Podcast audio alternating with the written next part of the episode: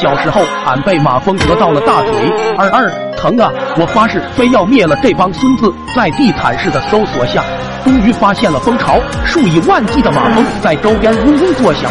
我暗自叫苦，凭借一己之力是不行了，于是咬牙回家，把腿抹上大酱，止了疼，就开始挨家挨户的摇人。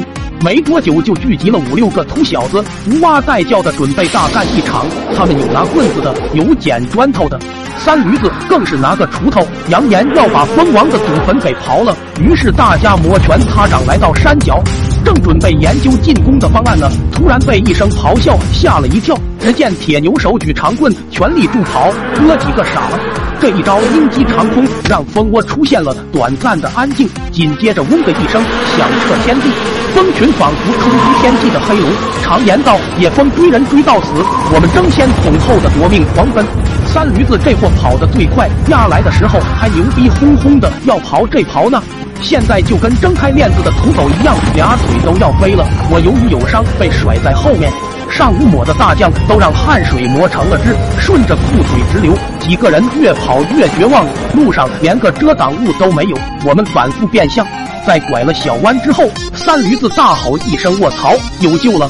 前面不远处一辆拖拉机熄火停在路上，一个大爷正哼着小曲乘凉呢。我们大喊：“爷爷，快跑！”他转头往我们这一瞧，脸当即就绿了，望着马蜂黑雷般滚滚而来，俺们几个翻身就上了楼，里面全是煤。可能这一切来得太快，大爷过度紧张，颤颤巍巍的一直轰着油门，就听“轰”的一声闷了火，他赶紧也往煤堆里钻。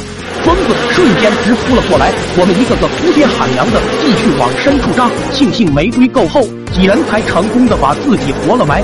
不知过了多久，蜂群嗡嗡退去后，几人才相继冒出脑袋，满脸黝黑的抱一块痛哭。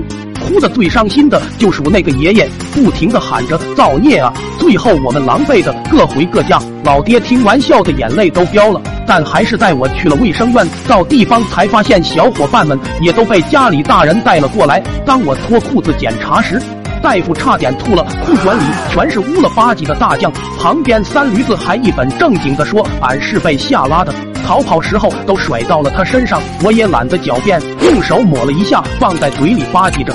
当时老爹脸一沉，怒骂道：“你特么啥脾气啊？拉就拉了，你他娘还敢吃啊！”最后小孩都要住院观察，守夜的大人就在外面聚一堆喝闷酒。三驴子他爹可能是喝多了，非要给孩子们报仇。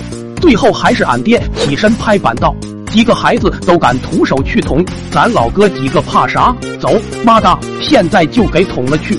于是他们风风火火的咋咋呼呼，意气风发的去了。时辰不大，只见他们如同斗败的公鸡，鞋也跑丢了，一个个遮的都分不清谁是谁了。